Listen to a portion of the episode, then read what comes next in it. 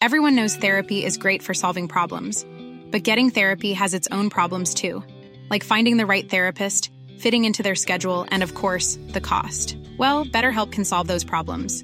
It's totally online and built around your schedule. It's surprisingly affordable too. Connect with a credentialed therapist by phone, video, or online chat, all from the comfort of your home. Visit betterhelp.com to learn more and save 10% on your first month. That's BetterHelp H E L P. One size fits all seems like a good idea for clothes until you try them on. Same goes for healthcare. That's why United Healthcare offers flexible, budget friendly coverage for medical, vision, dental, and more. Learn more at uh1.com.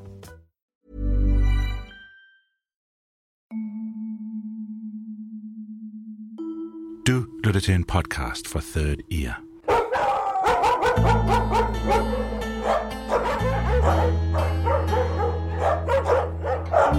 Anna, Ja, hvor er du? jeg er på et øh, dyreinternat i Rødovre. Mm. Der er helt vildt mange dyr og utrolig mange hunde i forskellige størrelser og farver og raser. Og de står så og snakker med hinanden hele tiden. Hvis der er en, der først starter, så begynder de andre bare at svare. Det er en råbekor.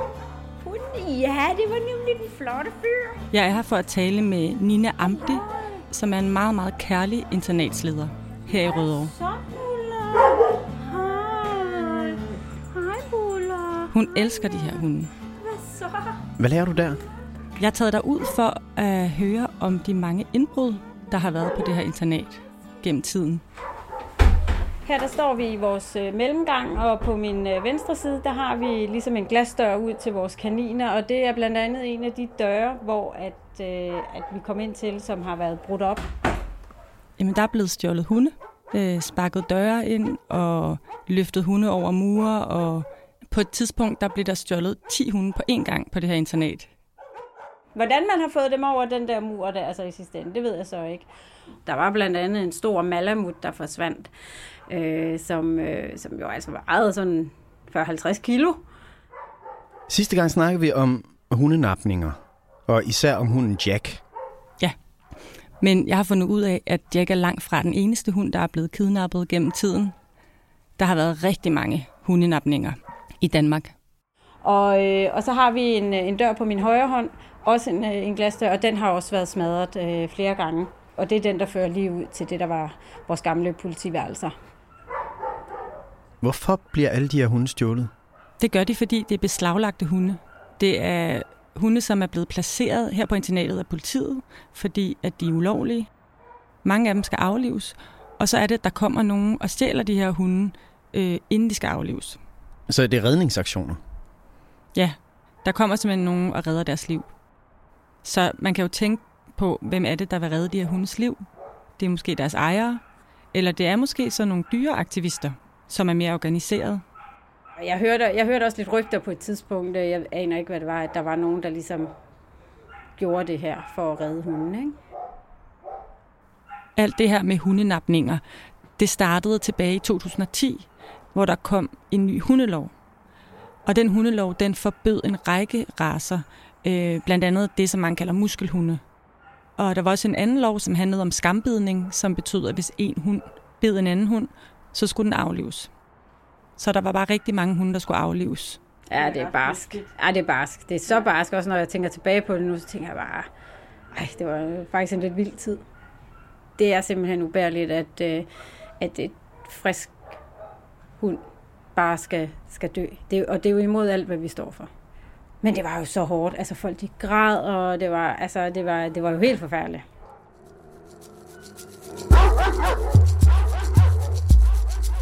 Der var så mange følelser på spil, og så meget drama omkring de her aflivninger af hundene. Og ind midt i det, der træder en mand, og han hedder Lars Bo Lumholdt, og han er tidligere politibetjent. Og ham har jeg været ude at besøge.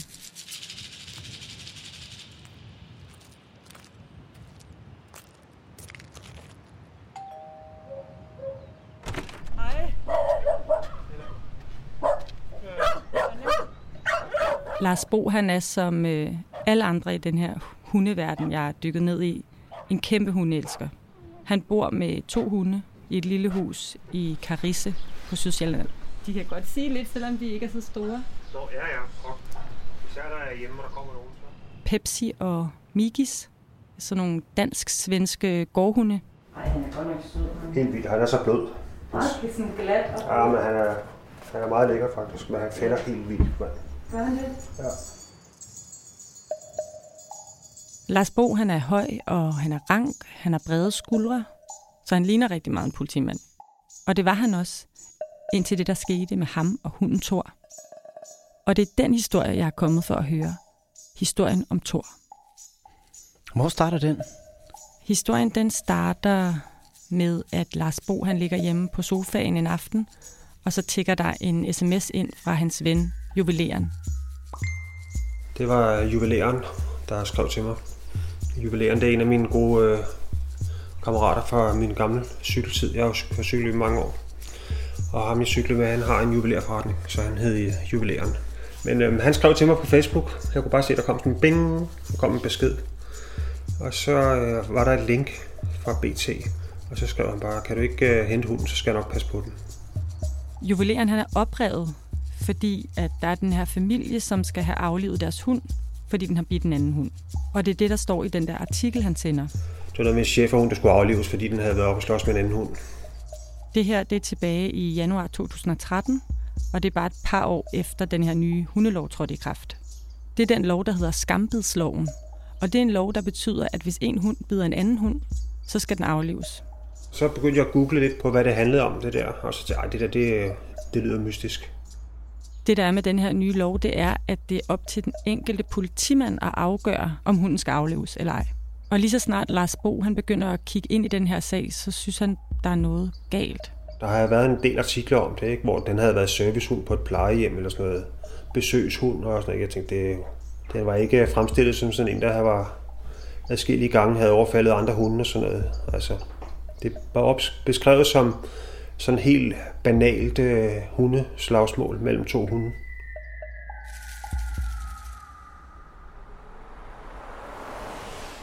Lars Bo han beslutter sig for at se nærmere på sagen, og han har jo en fordel, fordi han er politimand, så han har adgang til information, som ingen andre har. Så tog jeg ned på politistationen i Hørsholm. Jeg tænkte, det der, det, jeg bliver nødt til at læse noget mere om det der. Han er egentlig fri den her dag, men øh, han tager alligevel ned på stationen og sætter sig ved en af computerne og slår sagen op. Og så fandt jeg sagen, og så læste jeg, hvad der var, og så fandt jeg så ud af, at ham, der har anmeldt det, han er aldrig nogensinde blevet afhørt i den der sag. Jo mere Lars Bo han læser, jo mere susket synes han, at denne her sag er blevet behandlet. Han har skrevet en anmeldelse om en eller anden historie. Og så har man så taget det for gode varer, ikke? og så beslutter man, at den skal aflives. Ud fra det, han læser, så synes han ikke, det er rimeligt, at den her hund skal aflives. Men det skal den. Ja, jeg vidste godt, at den skulle aflives dagen efter, øh, ved middagstid, tror jeg. Thor skal aflives i morgen. Og der står også noget andet. Der står noget, som kun politiet ved. Nemlig, hvor Thor er henne lige nu. På et internat op i Hillerød. Ja, den stod så deroppe, havde stået der i knap to måneder, tror jeg.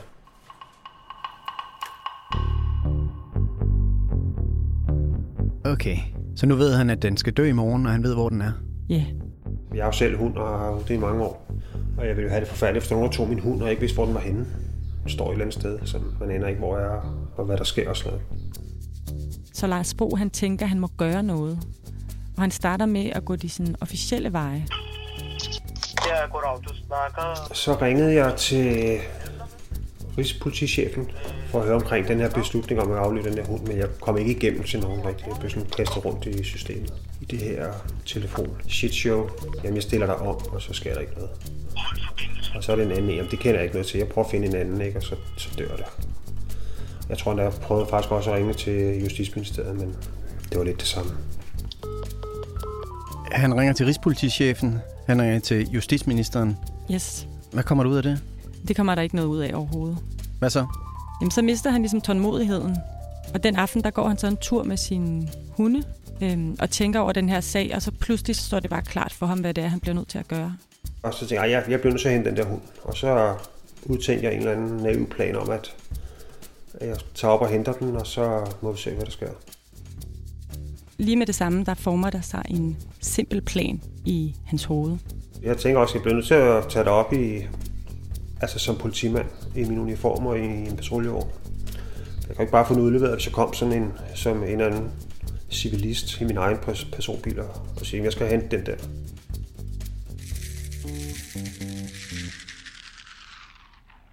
Altså Lars Bo er politimand. Har han overvejet, hvad for nogle konsekvenser det kunne have for ham, hvis han stjal Thor? Ikke på det her tidspunkt. Der er han slet ikke. Det var meget kortsigtet det hele. Ja, ja, det var det faktisk. Altså jeg har ikke konsekvensberegnet noget som helst. Han er bare drevet af sine idealer. Han vil redde den hund. Og det skal være nu. Så jeg gik hjem til mig selv. Jeg satte min hund af derhjemme. Og så tog jeg min bil og kørte op til Helsingør.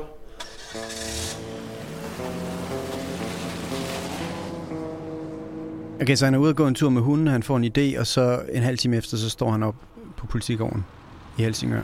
Så er han i gang.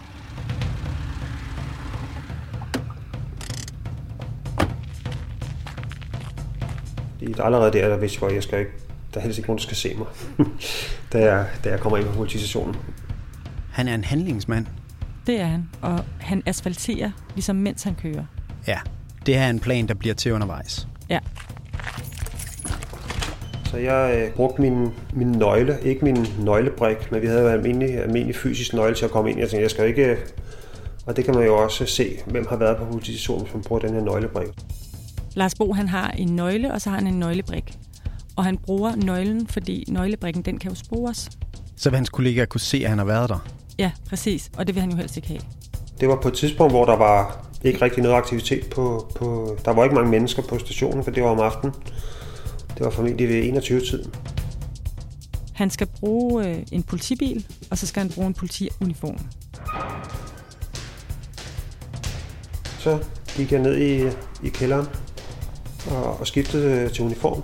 Det er jo mørkeblå bukser, sådan en uniformsbukser og en patruljejakke, som det hedder. Så jeg, øh, jeg tog bare en, en tilfældig jakke. Ikke? Det er også ret nemt for Lars Bo at få fat i en politibil, der ikke bliver brugt den her aften.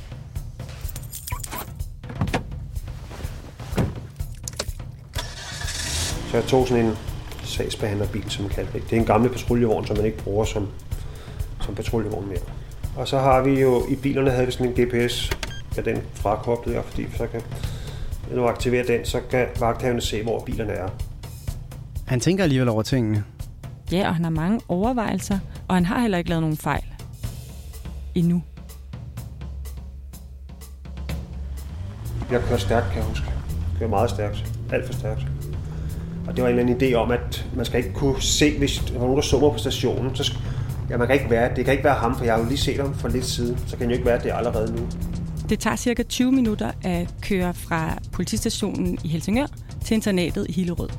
Så det er så lang tid, han har til at tænke over, hvad han nu skal gøre. Det var meget uklart for mig, hvordan det kommer til at foregå egentlig. Så jeg har ikke sådan en anden plan. Jeg kunne ikke finde den der, det der sted, jeg, jeg, jeg kørte for langt, kan jeg huske. Så måtte jeg vinde om. Og så var der en lille skilt, hvor der står Hestehave, Hestehavehus, øh, hundepension. Og så kørte jeg op ad den her vej. Det var sådan en grusvej ud over nogle marker. Og så kan jeg bare huske, at jeg kørte hen over nogle øh, jernbaneskinner, inden jeg kørte ind på den her gårdsplads.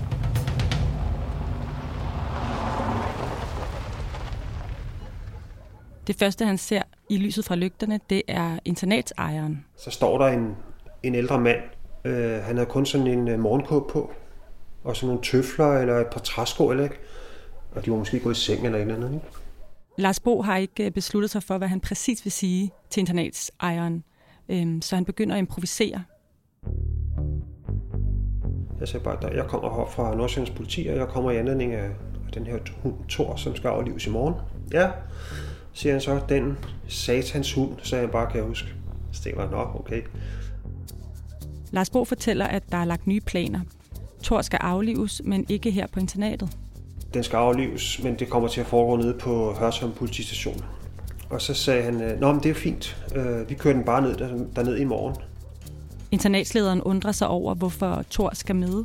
Hvorfor hunden skal flyttes nu, så sent på aftenen. Så siger han, at det er bedst, at det bliver nu her i aften, fordi øh, der kommer måske nogle aktioner. Der går jo nogle rygter om, at vi har hørt på vandrørene, at der kommer noget demonstration i morgen. Men vi har også hørt, at øh, der måske vil være nogle aktioner i løbet af aftenen eller natten. Og derfor har man op fra ledelsen besluttet, at den her hund skal fjernes. Han giver den hele armen her. Ja, Fuld impro. ja, nu begynder han at jamme. Og der kan jeg huske, at jeg lige kørt over nogle jernbaneskinner, ikke? og så siger jeg, at man har nogle efterretninger om, at der er no- kommer måske nogen, der vil lænke sig til de her skinner. det sagde jeg til ham. Til. Ja. Det er da en meget plausibel løgn. Altså, det vil da ikke være de første demonstranter, der har linket sig til nogle jernbaneskinner. Nej, det er måske rigtigt. Det er en metode. Der er også et eller andet med magtforholdet her, ikke? Vi Jo. har en uniformeret betjent, der står over for en fyr i slåbrok og træsko. Ja, det er rigtigt. Den er skæv. Ja, det vil være oplagt at, at tro på ham, gør hvad han siger. Og så gik vi så ind i deres øh, kontor det her sted, ikke? og siger, nå, men så må jeg jo finde hunden frem og sådan noget. Ikke? Internatsejeren, han henter Thor, og nu er det nu, at Lars Bo, han ser Thor for første gang i virkeligheden.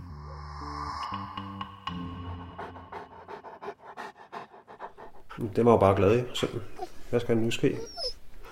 Og jeg hilste lige på den, ikke? Og så satte jeg mig ned på hook, sådan for at lige sige dag til den og sådan noget, ikke? Og så kan jeg bare huske, den slikkede mig i hovedet og sådan noget, ikke? Og så tænker jeg bare, uh, ja, den er godt nok farlig, den her.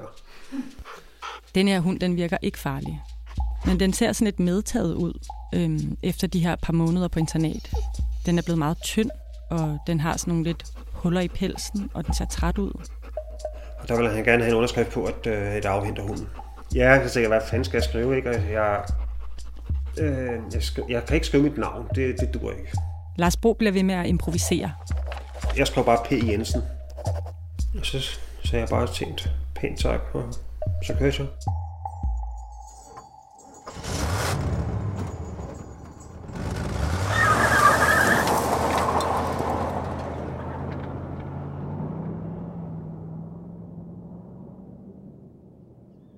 Kører da meget godt, det her. Det kører okay. I forhold til, at alt er improviseret, så går det okay. Så tænkte jeg bare, fedt, det, var, det lykkedes. Men inden han når togskinnerne, lidt længere ned ad vejen, så får han en ny tanke. Men så, der gik jo ikke lang tid, og jeg tænkte, hvad fanden skal jeg nu gøre, mand? Lars Bo han skal af med politibilen, men først skal han have Thor over i sin egen bil. Og så startede jeg med at køre over på, øh, på parkeringspladsen, hvor min bil var. Det var sådan skråt over for politistationen, der var sådan en grusparkering. Og så fik jeg bare ham ind på bagsædet på min bil. Han kører politibilen ned i parkeringskælderen under politigården, mm. og det er der, han laver sin store fejl. Da jeg så kørte ned, så glemte jeg jo alt med det her med nøgle og nøglebrik, så jeg brugte meget min nøglebrik til at komme ned. Åh oh, nej.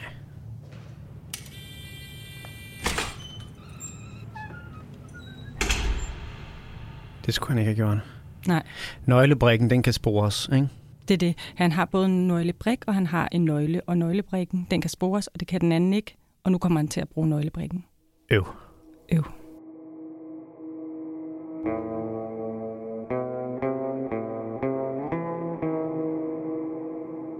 Og jeg kom ind i det her rum, hvor vi alle vores bilnøgler sat bilnøglerne og sådan noget, og så skulle jeg ned og klæde om ned i, øh, i omklædningsrummet i kælderen.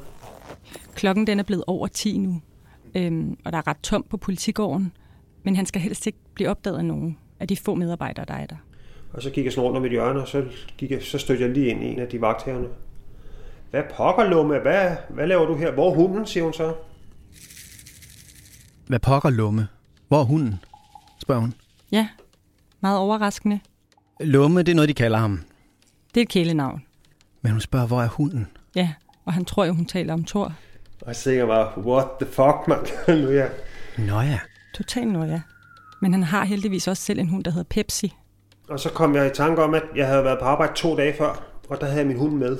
Og så var han inde på vagthavendes kontor, og jeg havde min hundekur med, så de passede min hund, mens jeg var ude at køre og sådan noget, ikke? Jeg tænkte, det kan kun være det, hun tænkte på, ikke? Jamen, han er... Pepsi er derhjemme, sagde jeg så. Jeg skulle bare lige op og ordne nogle små ting. Phew, ja. Ja, det var tæt på. Okay, så den gik. Den gik. Hvad så nu? Han kommer af med uniformen, og så øh, nu skal han ned og aflevere Thor. Men så kørte jeg til, ned til, til Holte, hvor øh, min kammerat han bor. Ham, der havde skrevet den her besked til mig. Hent hunden, så skal jeg nok passe på den. Det er juveleren, ikke? Det er juvelæren. Jo. Og så kunne jeg se, at han var ikke hjemme. Så ringer jeg til ham og siger, øh, hvor er du henne? Jamen, han var i sin butik. Jamen, jeg står med en hund. Hvad fanden har du hentet den, sagde han så. Jeg siger, selvfølgelig, det sagde det, jeg skulle gøre. Ja, Anna, hvis jeg var juveleren, så ville jeg have haft lyst til, at Lars Bo havde ringet til mig før. Altså, måske endda før han overhovedet havde stjålet den hund. og ligesom spurgt, om jeg var sikker på, at jeg ville have den hund. Ja, men det, det har Lars Bo ikke gjort. Øh, og så kom han, og så øh, tog han imod hunden. Øh, ja, men han synes jo bare, den var sød. Han er jo meget glad for dyr generelt. Så der var ikke... Øh, han synes jo bare, det var fedt. Det er han ikke sur over. Det er han ikke sur over. Nej, Han er glad for at se hunden. klart. Men der er et lille problem. Men han har også en kat, så han var jo lidt spændt på, hvordan det ville gå sammen med hans kat og sådan noget. ikke? Fordi han havde jo nok ikke gjort tanken til enden med, at øh, nu kommer der en fremmed hund ind i hans hus. Nej, altså der er ikke ret mange, der har gjort tanken til ende i den her historie. Men de er jo sådan nogle mennesker, der til gengæld handler på ting. De løser ting hen ad vejen. Og han skulle nok finde ud af det med katten og sådan noget. Altså, det lyder som om, der er gået en time, måske to, siden Lars Bo han har fået ideen til at stjæle den hund, og så til han nu har afleveret den til juveleren. Ja, det hele er sket meget hurtigt. Han har ligesom holdt hovedet koldt hele vejen, men, men da han så ligesom kommer hjem, så kommer der en reaktion.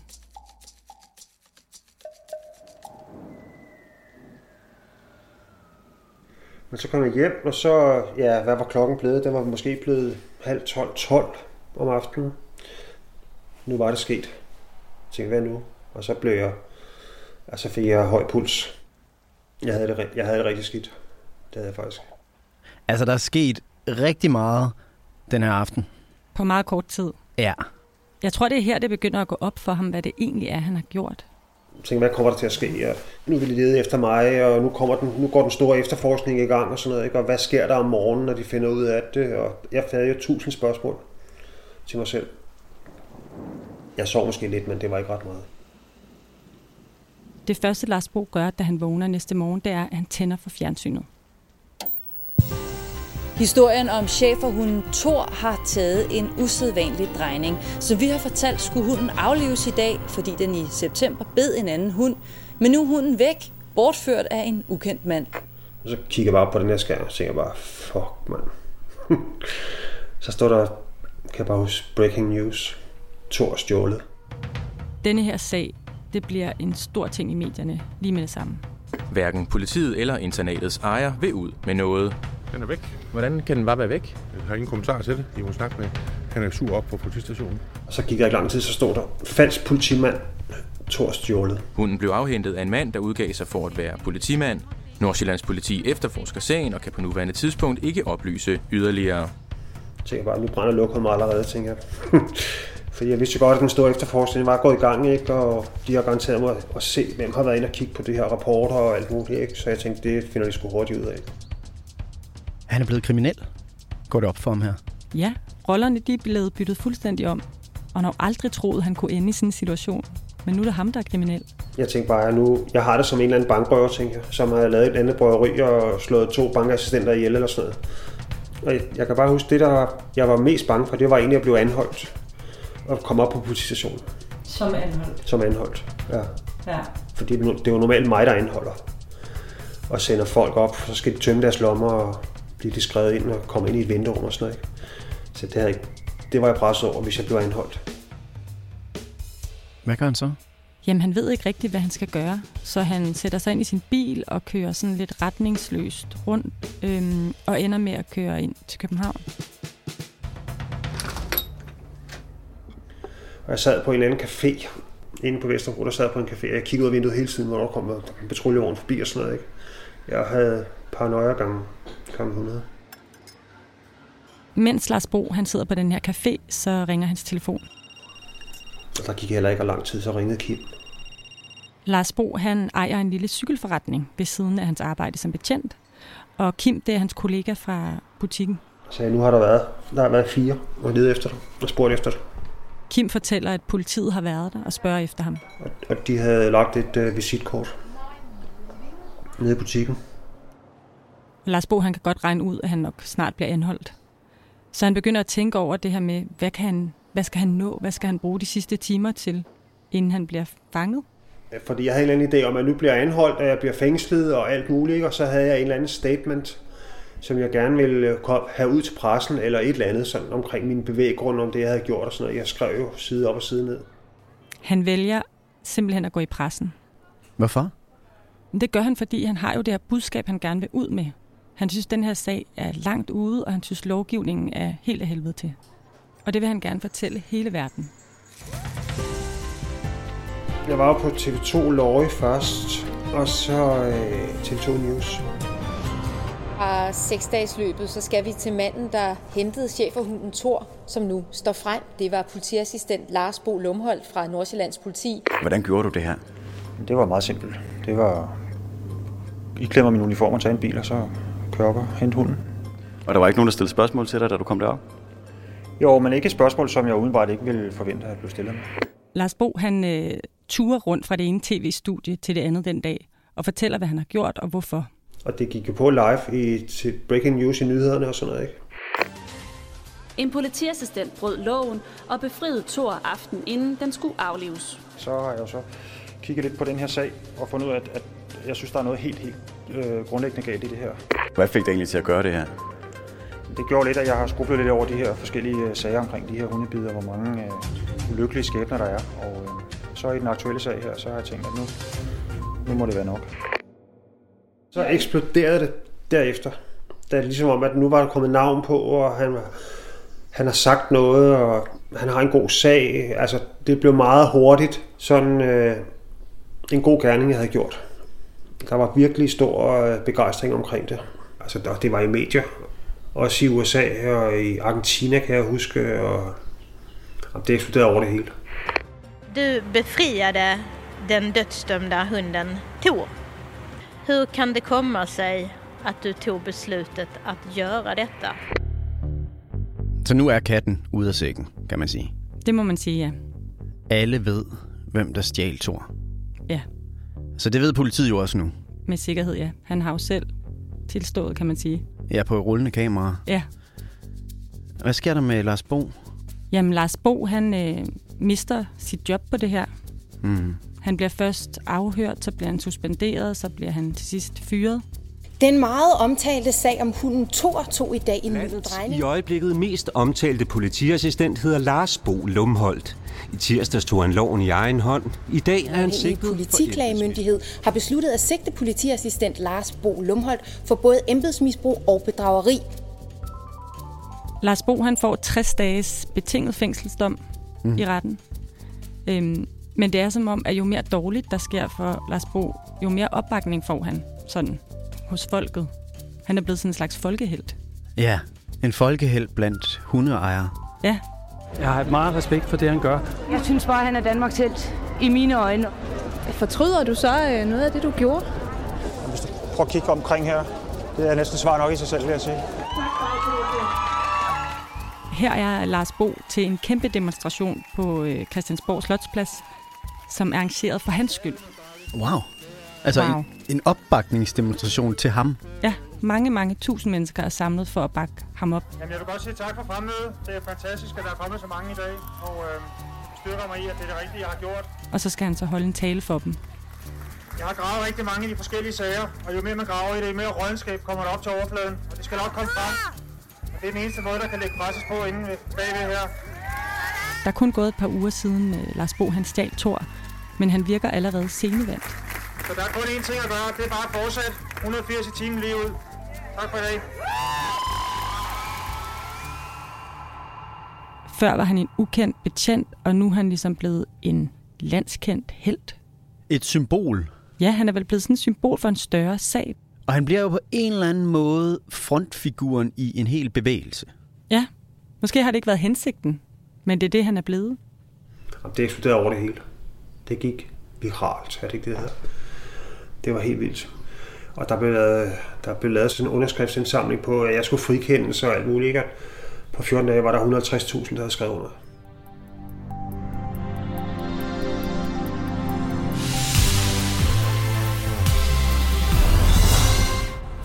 Den bortførte hund Thor har i den grad trukket overskrifter de seneste dage.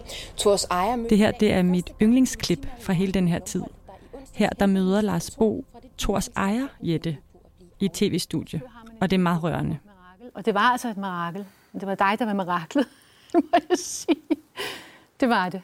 Jamen, det er jo beundringsværdigt. Jeg beundrer dig lige så meget som resten af verden. Altså, det er jo helt... Vi kan jo ikke finde ord for det.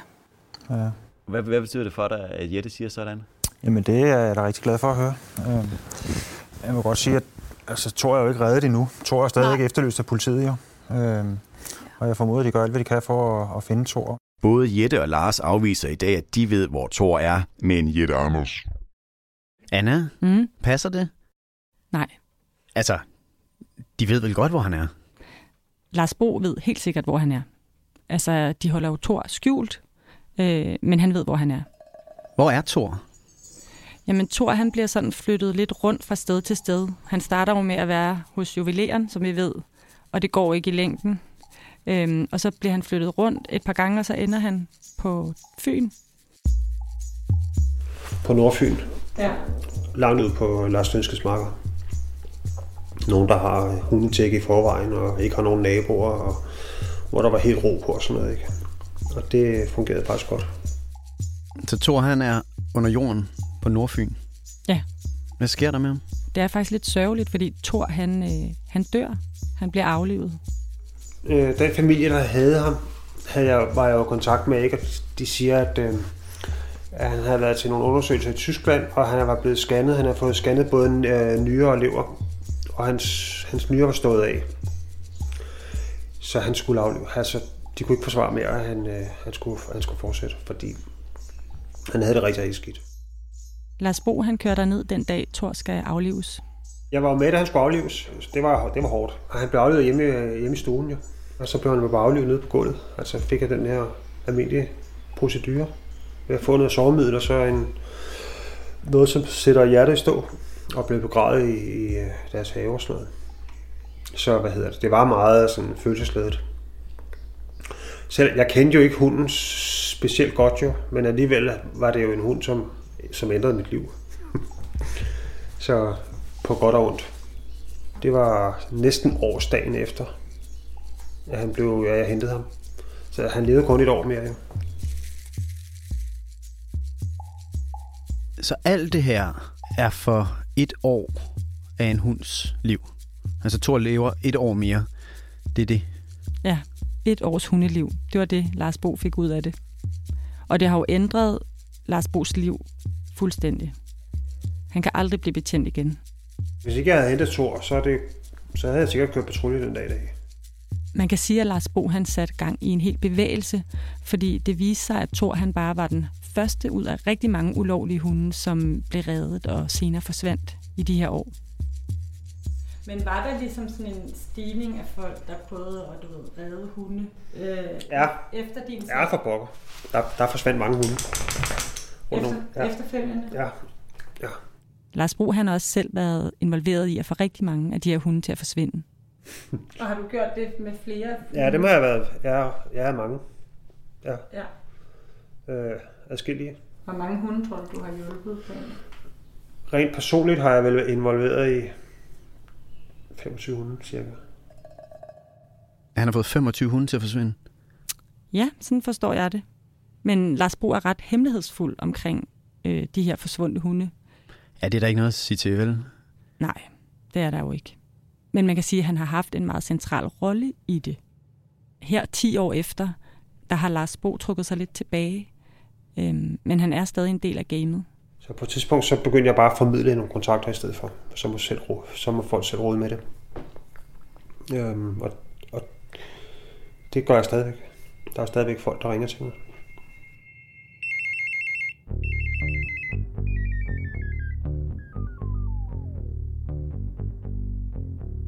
Så det var historien om Lars Bo og Thor.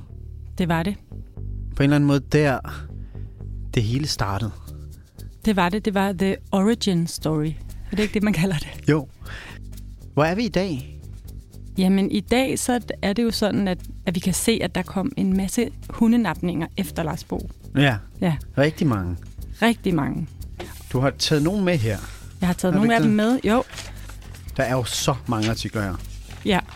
Om hunde, der er blevet stjålet fra internater, hundetyveri, seks hunde stjålet, otte, 10 hunde stjålet fra et internat. Ja, dør sparket ind på internat. En anden tor bliver stjålet kort efter vores tor. Og det, der er endnu mere mærkeligt med den her tor, det er, at hunden sender et postkort til ejeren. Med et billede af sig selv på, som er her. Mm. Altså, så dem, der har hunden skjult et eller andet sted, måske i Spanien, de sender et postkort hjem. Ja. Men du ser mig aldrig igen, står der også. Står der det? Ja. Ja. Ja, for at berolige ejeren. Livstegn for dødsdømt hund, Præcis. står der her. Meget sødt. Og alt det her er i virkeligheden jo noget, som Lars Bo har sat i gang, ikke? Ja, fordi det er jo ikke ham, der har gjort det, men, men han, har, han har inspireret en masse andre til at gøre det. Så Lars Bo er den sten, der er blevet smidt i søen, og som spreder ringene i vandet. Ja, og der kom jo også noget andet ud af det. Fordi loven den blev lavet om. Øh, det er sådan, at i dag der er det ikke længere en betjent, der afgør, hvad der er et skambid og hvad der ikke er. Det er nu en dyrlæge. Og der kommer også en meget mere præcis definition af, hvad en skambidning egentlig er. Så der kom noget ud af Lars Bo og Thors eventyr. Det må man sige på flere måder.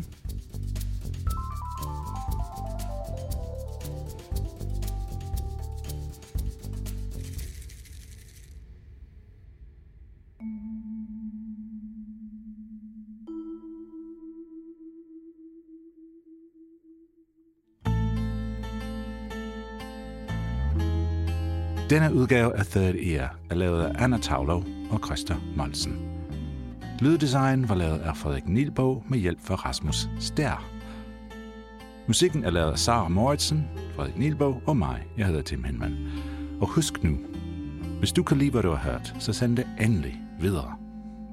Even